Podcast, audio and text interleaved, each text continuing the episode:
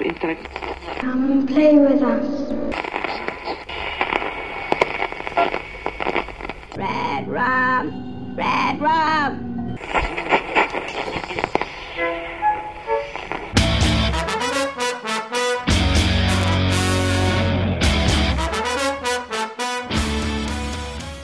Witamy bardzo serdecznie w kolejnym odcinku podcastu Radio SK. Dzisiaj mówi do Was Hubert Spandowski, czyli Mando. Jest ze mną Michał Rakowicz. Jerry, cześć. Czołem. Tydzień temu mówiłem, że wyczerpałem swoje rezerwy, skromne, minimalne rezerwy podcastowe Radia SK. No i tak się złożyło, że jako, że grafik napięty, pomysłów mnóstwo tego Radia SK, trochę nie było pomysłu, co dalej robić. I dzisiaj serwujemy Wam wizualnie dość podobny podcast, bo znów jest to double feature, znów jest to, są to dwie rzeczy do omówienia, znów jest to dość podobna graficzka złożona z dwóch okładek, tak jak przed tygodniem, ale przed tygodniem były to filmy dokumentalne, dzisiaj są to opowiadania. Od jakiegoś czasu chodziło mi po głowie kontynuowanie serii zapoczątkowanej w roku 2016 przez Skurę. Skura w roku 2016 i na początku 2017 serwował takie podcasty, które nazwał Double Feature i w których omawiał po dwa opowiadania, ale Skura ze sobie znanych powodów skupił się na opowiadaniach ze zbioru Bazar Złych Snów. To było wtedy nowy zbiór, ostatni, najnowszy zbiór, więc pewnie dlatego. I też ze znanych sobie tylko powodów po 6 odcinkach przestał nadawać tę serię, zapowiadając już, że to jest ostatni odcinek, więc to nie tak, że mu się nagle odechciało, tylko to był zamierzony finał. No i my chcemy kontynuować to.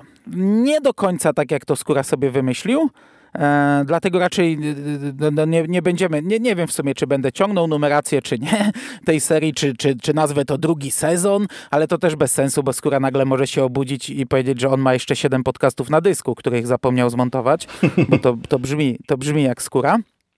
My natomiast wymyśliliśmy sobie, że będziemy skupiać się na opowiadaniach, na razie przynajmniej, a przynajmniej dzisiaj, bo to tak też, ja tu mówię o długiej serii, a to w sumie to jeszcze wcale nie jest pewne, że to będziemy kontynuować, na opowiadaniach, które nie były wydane w Polsce.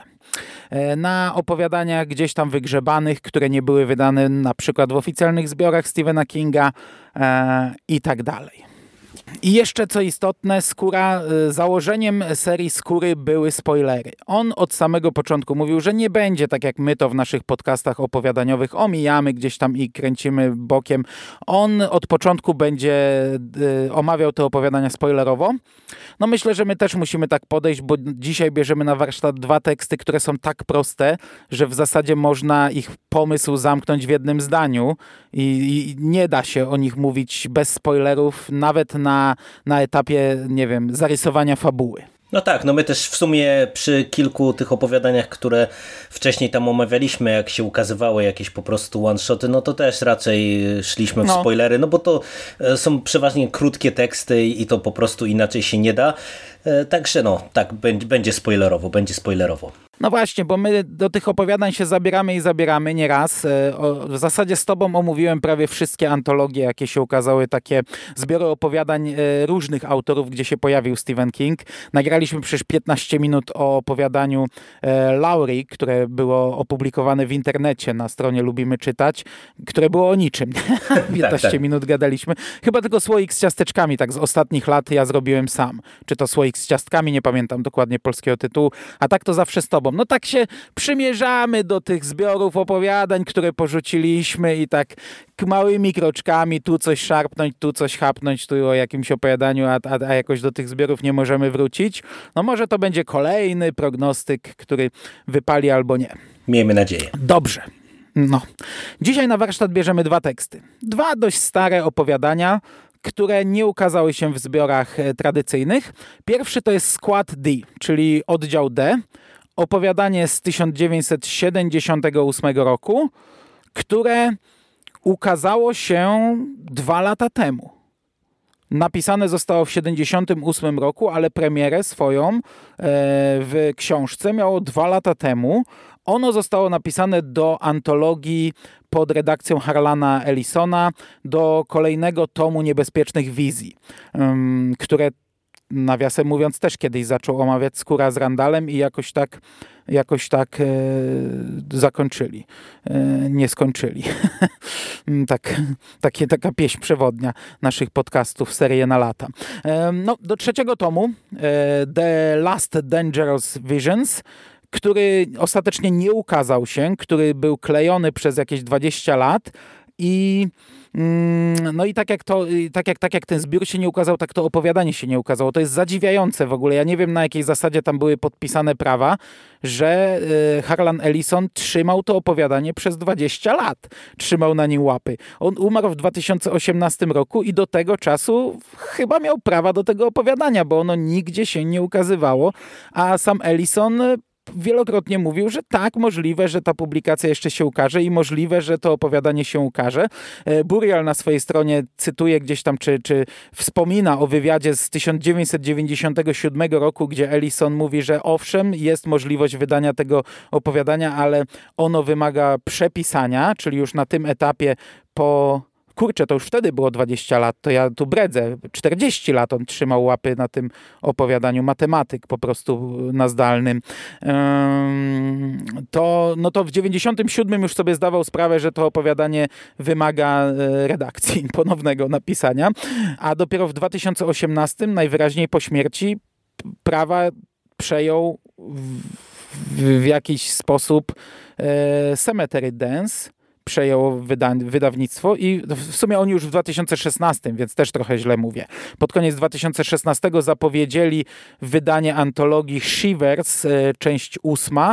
I już wtedy było wiadome, że oddział D pojawi się w tej antologii, więc to nie jest tak, że to Ellison zmarł i prawa przeszły. To tutaj bredzę.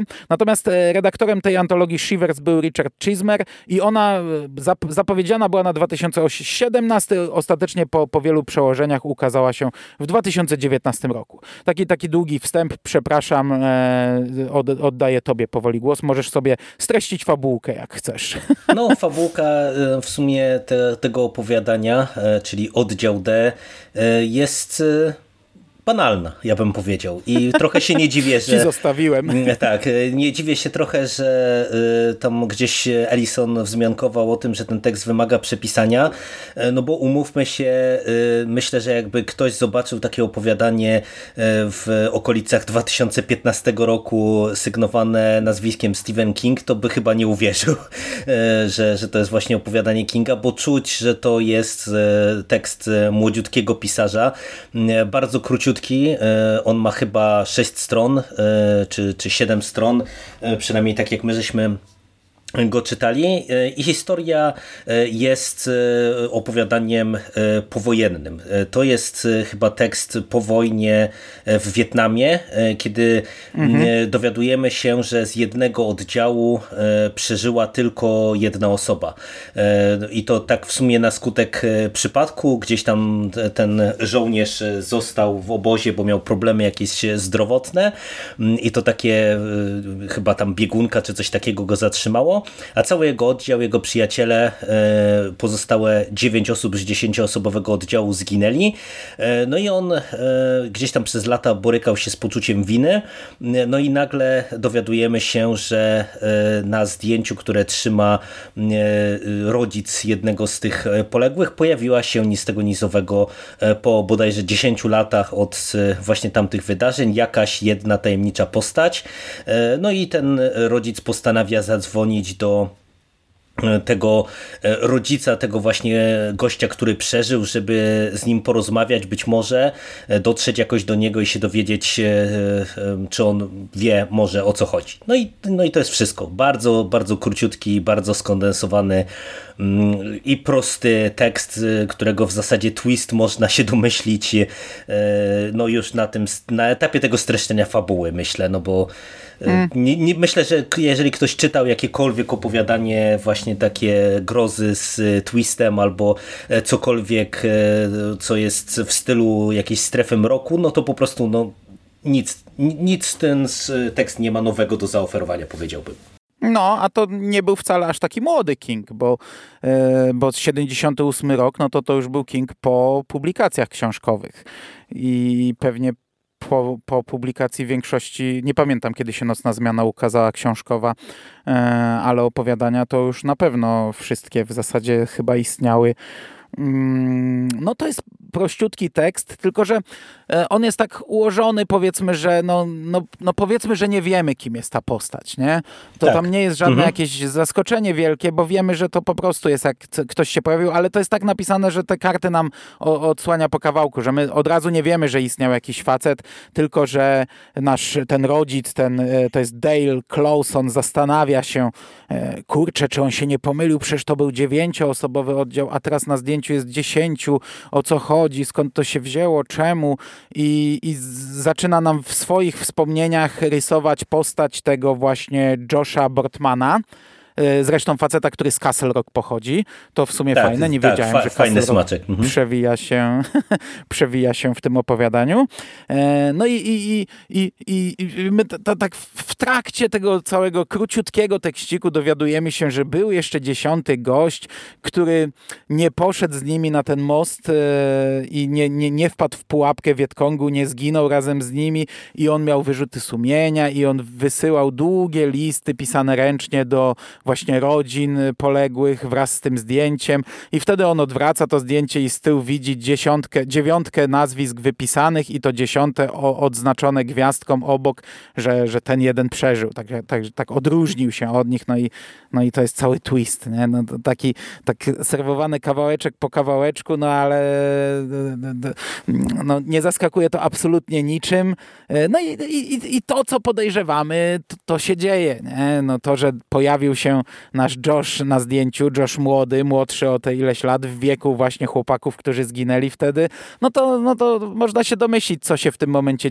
stało z Joshem, więc to, że nasz bohater Dale dodzwania się w końcu do rodziny Josha, rozmawia z jego ojcem, no to już nie jest żadna niespodzianka, a jest to właśnie tak napisane, no taki prościutki tekścik pod twiścik. To jest tekst, który podejrzewam, że nie wiem, domorosły pisarz mógł napisać w wieku licealnym, gdy... Takie miałem wrażenie właśnie. Trochę poznajesz grozę, trochę już coś tam łyknąłeś i wydaje ci się, że masz fajny pomysł i wydaje ci się, że to jest zaskakujące, ale tak naprawdę... Ani to nie jest zaskakujące, ani jakoś super fajne, no umówmy się. Czyta się szybko, okej, ale to jest tak proste i tyle razy się to już widziało, że mówię, że to jest, jak ja miałem swoje pierwsze próby literackie, to właśnie takie pomysły mi przychodziły do głowy i takie pomysły wysyłałem nawet do niektórych czasopism i mam nadzieję, że tak jak Stephen King kiedyś za dziecka wysłał jakiemuś wydawcy opowiadania, a potem po wielu, wielu latach ten wydawca stanął do niego w kolejce po autograf z wydrukiem tego opowiadania, cały czas je trzymał, chociaż wtedy nie puścił go drukiem, odrzucił, to mam nadzieję, że wydawcy polscy, którym kiedyś wysyłałem swoje tego typu teksty, nie są tak sentymentalni. Natomiast to opowiadanie jest właśnie czymś takim, jakby po prostu wypłynęło stare gdzieś tam opowiadanie z liceum Stephena Kinga. No tutaj na plus ja bym położył to, że ono jest proste, ale w sumie ono jest tak kompetentnie napisane, powiedziałbym. Właśnie przez to, co podkreśliłeś, że my możemy się domyślić od samego początku w zasadzie, do czego to zmierza, czy kim jest ta postać, która się pojawiła na zdjęciu, bo to jest absolutnie oczywiste, ale jakby sam sposób doprowadzenia do tego twistu, moim zdaniem on działa, nie? To mówię, absolutnie nie jest jakieś coś wow, ale czyta się właśnie spoko i po prostu czuć, że wiesz, to jest poprawny tekst, nic więcej, ale też nic mniej, nie? Że to nie jest tekst taki, który gdzieś tam trochę się wykłada, bo z tym drugim tekstem ja już nie będę miał takiej taryfy ulgowej. Tym bardziej, że ten tekst, wiesz, to też jednak bierzemy pod uwagę, że to jest, 6 stron, więc to jest naprawdę miniaturka, nawet jak na opowiadania. Tak naprawdę jak ja sobie próbowałem gdzieś w głowie odnaleźć opowiadania Kinga te najkrótsze, no to nie wiem, czy to nie będzie najkrótszy z tych tekstów, które ja kojarzę. Więc to wiesz, to też jakoś tam zawsze można właśnie minimalną, ale zawsze taryfę ulgową przy tego rodzaju opowiadaniach rzucić, bo no wiesz, być może to było na zasadzie takiej, że Ellison tam poprosił o tekst do antologii, no i King zaserwował właśnie taką miniaturkę, no i takie miniaturki też się właśnie rządzą innymi prawami, no ciężko, żeby tutaj to jakoś bardziej rozbudowywać, bo można by to pewnie rozdmuchać do pokaźniejszych rozmiarów, ale no to wtedy to by musiał być zupełnie inny tekst tak naprawdę, oparty też trochę na czymś innym, a nie na tylko tym prostym twiście. No, ja jeszcze na plus mogę samą tematykę, bo ja mam sentyment do takich historii, do historii z Wietnamem, do historii jakoś tam mimo wszystko, nawet w takiej malutkiej pigułeczce pokazującej bezsens tego, pokazującej tragedię tego całego pokolenia Amerykanów. Ja wiem, że to zostało powiedziane 1000 razy w 1000 innych dziełach kultury i wielokrotnie lepiej, no bo to jest tutaj tylko taki zalążek, tylko taki drobiazg, ale mimo wszystko mi się to miło czytało. Takie wiesz, obraz ojca po iluś tam latach, cały czas walczącego z tym, cały czas widzącego tych chłopaków na zdjęciach, którzy mieli tam przed sobą całe życie.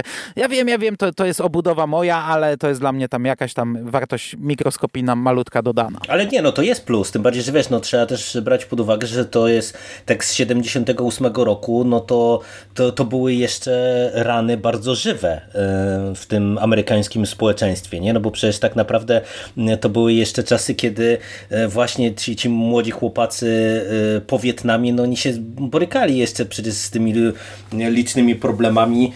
Jak się spojrzy nawet na te różnego rodzaju horrory czy kino gatunkowe, no to były właśnie te czasy, kiedy oni przepracowali te traumy i to na pewno jest plus, tym bardziej, że właśnie tutaj wiesz, nie mamy do czynienia z tekstem oparty na jakimś heroizmie. Czy takim, wiesz, takim pokazaniu wojny, jak to czasem też później w latach 80., 90. pokazywano. Właśnie bezsens, nie? 9 chłopaków szła mostem i zginęli po prostu, nie? Taki bezsens tego wszystkiego. Dokładnie tak. I tam nawet padają takie sformułowania odnośnie tej wojny, nie? Że tam Wietkong się potrafił rozpłynąć, a oni tam wszyscy właśnie nurzali się w tej dżungli, nie wiedząc w zasadzie co często jak działać i co ze sobą zrobić, więc to pod tym kątem też jest plus, bo to mówię, to jest inne spojrzenie niż wiesz, niż później takie z okresu Rambo i wiesz, tych jego komercyjnych bardziej przygód i tego komercyjnego przetworzenia wojny, nie? Tylko właśnie tak jak mówisz, trochę w taki sposób ten pacyfistyczny, tak bym powiedział. Chociaż Rambo to jest też akurat jeszcze nie do końca może... Jeszcze nie do końca chyba dobre porównanie, bo tam też jednak takie rzeczy są zawarte. No wiesz, no pierwszy tak, nie? Ale już dwójka, trójka, tak. No to no, umówmy się, no dobra.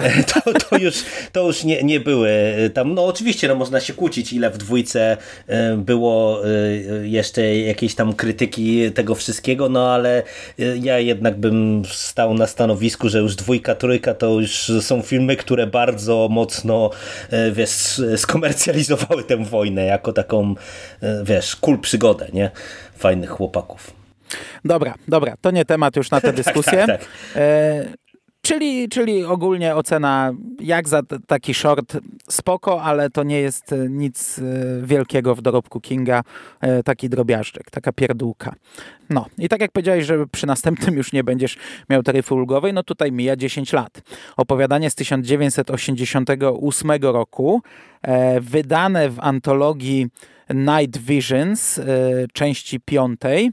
To była antologia pod redakcją Douglasa E. Wintera, czyli takiego znawcy, biografa Kinga, autora m.in. książki Stephen King The Art of Darkness.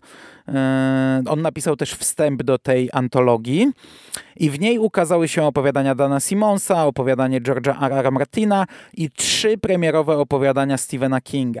Trampki, Dedykacja i Reploidy. The Reploids.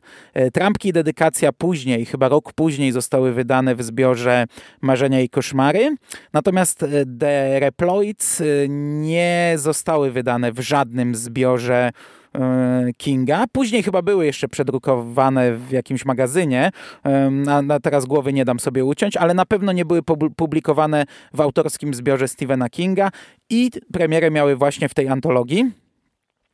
No i w tym przypadku to jest w zasadzie tyle, jeśli chodzi o historię opowiadania. Czy chcesz też być tym człowiekiem, który tutaj nam zarysuje fabułę? No, mogę to zrobić. To też, tak jak wspominaliśmy, obydwa te teksty są oparte na bardzo prostym pomyśle.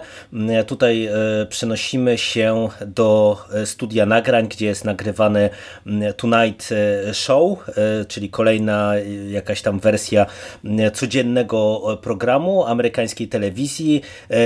Widzimy przygotowania i w momencie, kiedy na scenę ma wejść główny prowadzący, pojawia się w tym miejscu ktoś inny. A na początku mamy zasugerowane, że doszło do jakiegoś fenomenu, że właśnie w trakcie tego nagrania Tonight Show pojawili się ci reptoidzi, czyli w zasadzie nie wiadomo co, bo King nie raczył nam tego dokładnie wyjaśnić, co miał na myśli i dlaczego to był jakiś fenomen na skalę światową.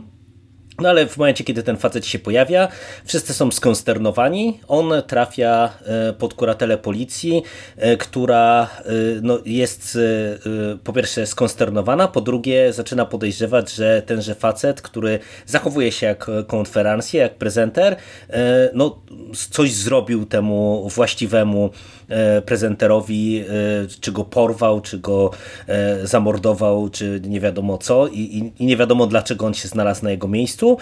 No i śledzimy już do końca rozmowę dwóch detektywów właśnie z tym gościem, który się pojawił w trakcie tego nagrania. No i to wszystko nas też prowadzi do pewnego twistu, dosyć oczywistego twistu znowu, w zasadzie od samego początku. Przy czym, tak jak powiedziałem, ja w stosunku do tego opowiadania nie mam już tak ciepłych uczuć, bo to jest tekst tak mniej więcej 2 razy dłuższy. I ja się przyznam szczerze, że trochę nie rozumiem, co to ma być, bo ja byłem święcie przekonany, jak skończyłem lekturę, która się kończy z jednej strony twistem, czy takim spuentowaniem twistu, który mówię, jest oczywisty na tym etapie, z drugiej strony kończy nam się cliffhangerem, bo my w zasadzie, nie wiem, mamy rzucone sugestie, że tych właśnie takich pojawiających się osób z jakiejś, innej rzeczywistości mamy więcej na całym świecie. To jest tekst, który wygląda jak pierwszy rozdział jakiejś powieści, przynajmniej dla mnie. I on się nie broni w ogóle, samodzielnie. Nie wiem, czy się ze mną zgodzisz. Ja się zgadzam, że to zakończenie jest dziwaczne, bo serwuje nam twist, który jest naprawdę oczywisty od, drugiej strony opowiadania. Od początku w zasadzie. A on go stopniuje i na koniec jeszcze daje wow, tak rzuca w twarz. I jeszcze to rzuca w twarz tak, że w sumie nie mówi otwarcie, tylko że jeszcze jako trochę tajemnicę podaje i się za łeb stukasz, nie łapiesz, co tutaj zostało zrobione. Ale ja go bym kupił jako osobny, bo to jest taki, ja wiem, że to jest taki wyrywek całości, ale mamy gdzieś tam zasugerowane, że doszło że świat zderzył się z jakimś kataklizmem i mamy tutaj po prostu to takie otwarcie, ten taki pierwsze pojawienie się tego reploida i sugestie, że to poszło na skalę masową, na skalę światową, to by się broniło jako opowiadanie, tylko że gdyby to było jakoś sensownie napisane, bo mnie się to czytało okej. To opowiadanie w ogóle jest pełne odniesień do rzeczywistej popkultury, bo ten Tonight Show to jest prawdziwy program, ten Johnny Carson, który tutaj prowadzi i znika, to też jest autentyczna postać. Jak Cybill Shepherd ma tam wystąpić akurat w tym programie w trakcie tego nagrania. Bo to ten okres, gdzie na wariackich papierach było hitem i tutaj się więcej tych nazw pojawia, ale właśnie zamiast Johnny'ego Carsona pojawia się Edward Paladin, który zachowuje się jakby był właśnie prowadzącym ten program i jest bardzo zdziwiony, że ludzie nie reagują na przykład na jego sugestie, że ma być tutaj jakiś żart pociągnięty, a nagle ochrona wpada i wywleka go z tego miejsca nagrania. To niby miał być jakiś chyba milionowy program, to nie wiem akurat, czy to jest autentyczne, czy raczej wątpię. Sugeruje, że to ma być, raczej sugeruje, że to jakaś alternatywna przyszłość, gdzie na wariackich papierach nadal jest hitem. Shepherdem. Nie. Wiesz co, to tak tam wydaje mi się, że tam pada nawet w tekście data, że to jest 89 rok. Tak mi się wydaje. Także... No tak, ale jako, że to jest milionowy program, który raczej się nie doczekał miliona odpowiedzi, to miliona odcinków, to zakładam, że to jest pewnie 88 rok alternatywnej rzeczywistości. Okej, tak, to może tak być. Która jest bardzo zbliżona do naszej. No, to tylko taki tam drobiazg. No ale mówię, w momencie, gdy wyciągają tego Edwarda Paladina ze studia, no to nam King próbuje sugerować, że może on jest jakimś wariatem, który tam się nie wiadomo jak znalazł, ale no kurczę, pomyślałeś, że to jest po prostu wariat, czy już w tym momencie sobie pomyślałeś, ten facet zachowuje się jak prowadzący. On pewnie jest prowadzącym z innego wymiaru. Ale to przecież to już na etapie jeszcze tego studia to jest wyraźnie powiedziane, gdzie tam ten facet z tego studia mówi, że on, no przecież on dawał znaki i się dziwił, że oni na to nie reagują. Że wchodząc na scenę od razu wzrok miał jak prowadzący, zachowywał gestami, wskazywał na to, że prowadził ten program przez wiele lat. Jest zły, bo nie zareagowali i że taką samą minę zrobiłby właśnie Johnny, nie?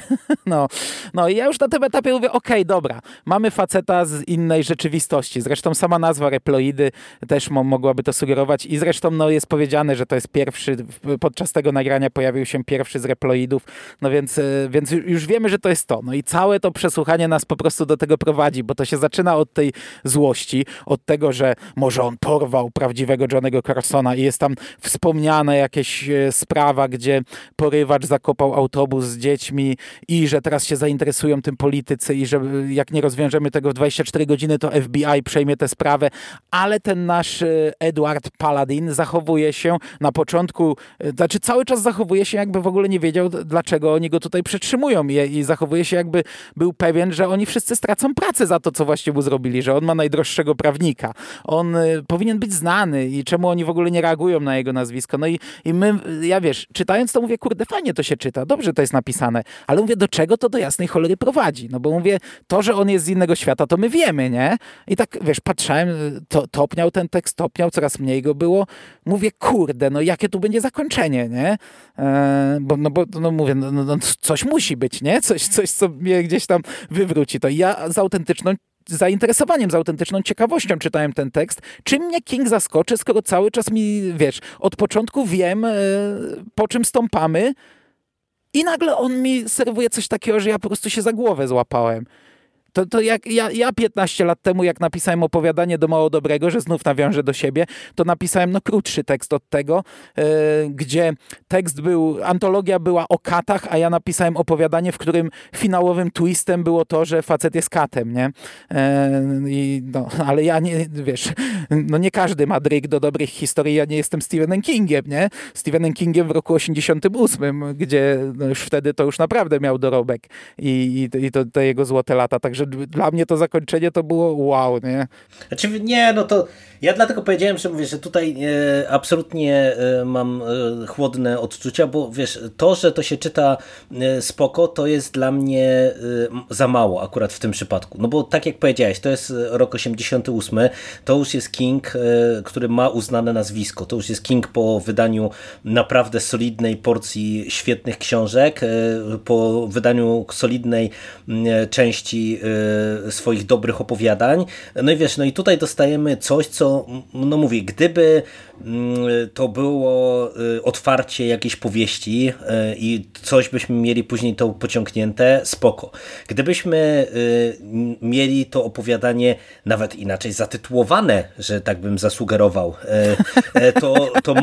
to może wiesz, ten twist bym kupił, ale po prostu no to jak to jest zaprezentowane nam tutaj, to według mnie to jest tekst, który może służyć na jakichś kursach pisania, jak nie pisać opowiadań. No bo wiesz, nie może być tak, bo to zostawia czytelnika raczej właśnie zniesmaczonego, no bo no, wiesz, przeczytaliśmy, nie wiem, 12-14 stronicowy tekst i tak jak mówisz, no ja też miałem dokładnie te same odczucia, no kurczy się i wiesz, no jak on chce tutaj coś, czymś nas zaskoczyć, no bo przecież no już nie ma czasu, nie? Zaraz, wiesz, patrzę, ostatnia strona, no przecież, no co tu się ma wydarzyć na tej ostatniej stronie, no przecież nam nie wprowadzi nagle jakiejś innej postaci czy coś i wiesz, i nagle tylko potwierdza to, co wiemy od początku, a w zasadzie mówię, od samego pierwszego akapitu opowiadania, kiedy nam mówią, że to jest jakiś fenomen i sam tytuł już to sugeruje i tak dalej, i tak dalej. Więc to potwierdzenie, że mamy do czynienia z facetem z innej rzeczywistości, no jest fatalnym zakończeniem. No i z tej perspektywy to mówię, to, że się to czytało płynnie i dobrze, to jest dla mnie rzecz absolutnie niewystarczająca. No niestety. Tutaj więcej nie dodam, więcej nie powiem, bo to jest wszystko, co jest w tym opowiadaniu. Tutaj nawet nie ma tego, co na koniec przeciągnąłem trochę w Squad D, czyli tematyka Wietnam i gdzieś tam przerabianie traumy, bo tutaj nawet tego nie ma, więc nie mam nawet tego małego plusika. No, niestety tak jest, tak jak mówisz. No, nie specjalnie do obrony tak naprawdę opowiadanie. Okej, to żebyście mnie teraz nie posądzili, że ja jestem taki tutaj Krampus, nie? Taki zły święty Mikołaj i w Wigilię Jeremu rzucam zgniłe jabłka, węgiel mu przyniosłem, zepsute prezenty, to były strzały w ciemno, żeby to było jasne.